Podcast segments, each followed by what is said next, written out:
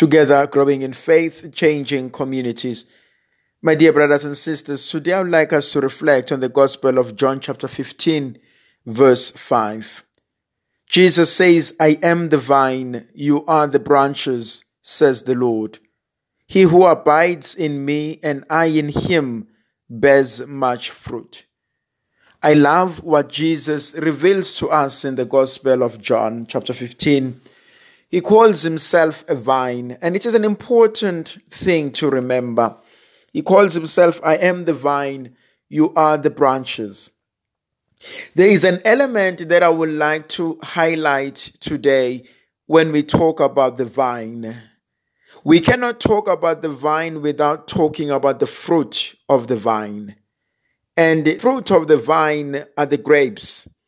And the grapes need to be crushed in order for them to produce fruits, in order for them to produce juice, in order for them to find their own potential.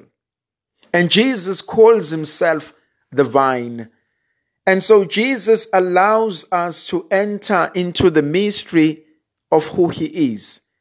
He asks us to enter into the calling, into the vocation that lies within himself.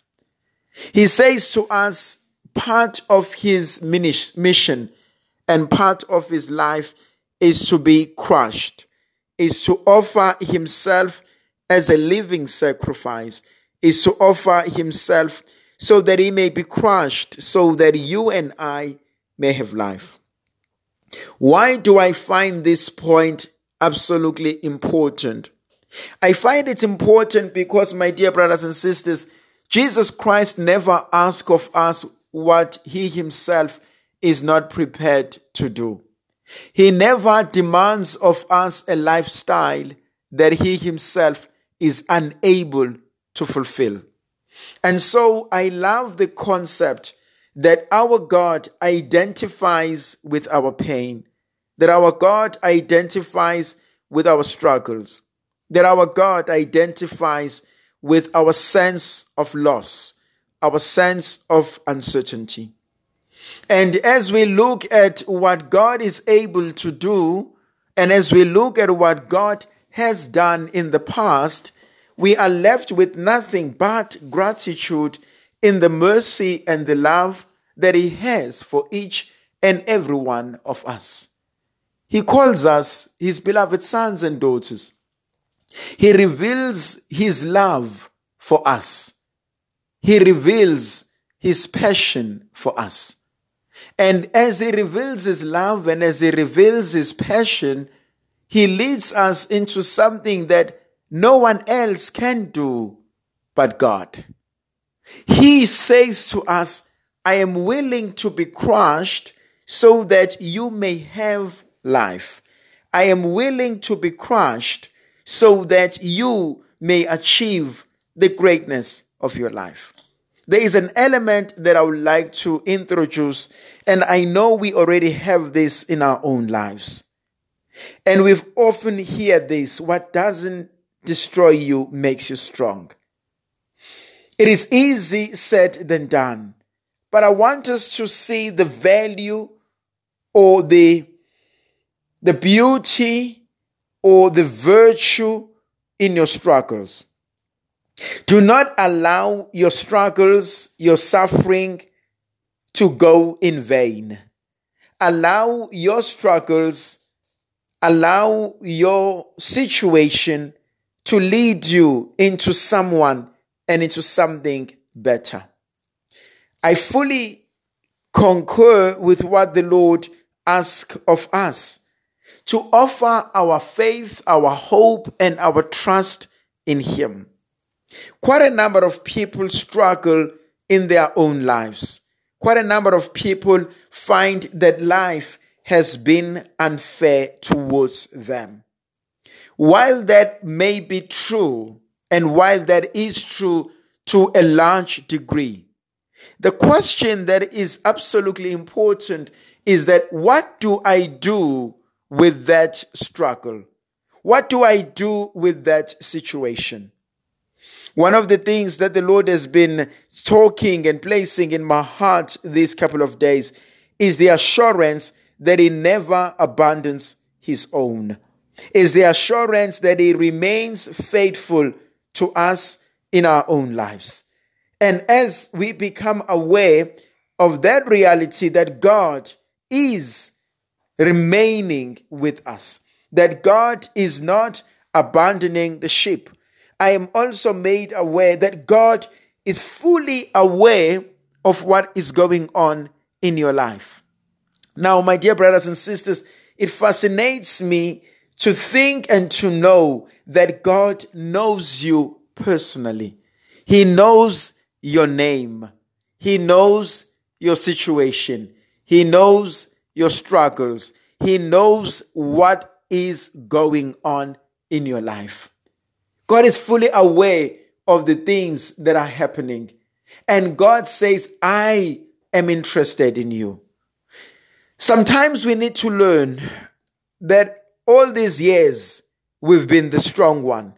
All these years we've been the one that provides. All these years we've been the one that makes decisions. And all over suddenly things are changing. I'm no longer a provider. I'm no longer the one who makes decisions. I'm no longer the stronger one. It is God who is the stronger one. It is God who is in tra- who's in charge of my life. It is God who shows interest in everything that I do. The other thing that I find interesting when Jesus says, I am the vine, you are the branches. And he leads us into a knowledge that apart from him, we cannot do very much. And he says, You draw your strength from me. And he says, When I'm weak, then I'm strong. You draw your strength from me, from the people who did not accept and realize who I was. And I look at Jesus, and he's one of the guys who struggled or rather who faced quite a lot of rejection. Jesus, as he lived, he was hated and he knew that. And inasmuch as he knew the truth, he did not impose the truth on people. And so, if you are struggling with rejection and you feel that you are out of place and you feel that people do not appreciate you, well, if you remain connected to God, find the strength in knowing that this is not happening only to you, it happened also to your Lord, your Master, and your God. And Jesus, in the midst of rejection, in the midst of hatred, he continued to love. And so we are asked to go beyond that which seeks to diminish the divinity in our lives. We are asked to go beyond from that which seeks to destroy our lives, and we are asked to love. As Mother Teresa often says, love until it hurts. Show that love, give that love, and give that appreciation. There are a few things that the Lord also says to us. He says to us, Abide in me, remain in me stay with me. I love that concept. To stay with the Lord. Stay with the Lord. But I, I, go I go deeper than that. Stay with your pain. Stay with the situation. Do not be too quick to seek a solution. Do not be too quick to want to go out from a painful situation. Stay with the pain. Stay with the experience. The Lord has a purpose. Every experience has a reason. The Lord will not have allowed this unless there was some good left for you. Stay with the experience. Painful as it may be, frustrating as it may be, but stay.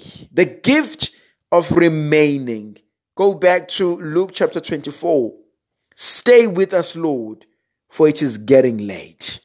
Stay with us, Lord, for I'm getting frustrated. Stay with us, Lord, for we are losing hope. Stay with us, Lord, for we are getting lost. Stay with us, Lord, because without you, I cannot do anything. Go back to that beautiful prayer of Padre Pio when he says, Stay with us, Lord, to remain in the presence of the Blessed Sacrament, to remain in the presence of a loving God. He says, Stay with me, I will stay with you. May the Virgin Mother of God continue to be with us, to protect, to bless, and to guide us. The Father, the Son, and the Holy Spirit. Amen.